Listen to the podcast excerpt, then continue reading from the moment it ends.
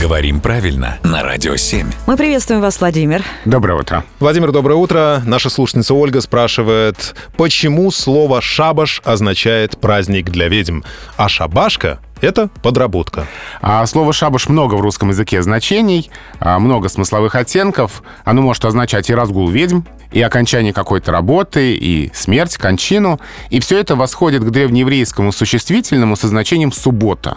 То есть суббота и шабаш — это исторически одно и то же слово. А, и все сегодняшние значения слова «шабаш» а, восходят к иудейской традиции известной, согласно которой суббота — это день отдыха, и любая работа запрещена.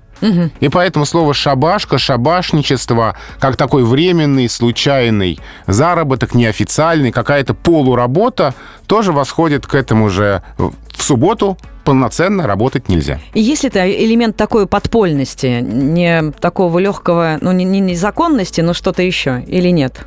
Ну, есть и такой оттенок тоже, потому что это э, уже такое позднесоветское слово, когда угу. это может быть и такая немножко нелегальная работа. А вот у нас здесь все легально, и вы совершенно легально можете задавать вопросы Владимиру Пахомову, а мы с удовольствием их передадим.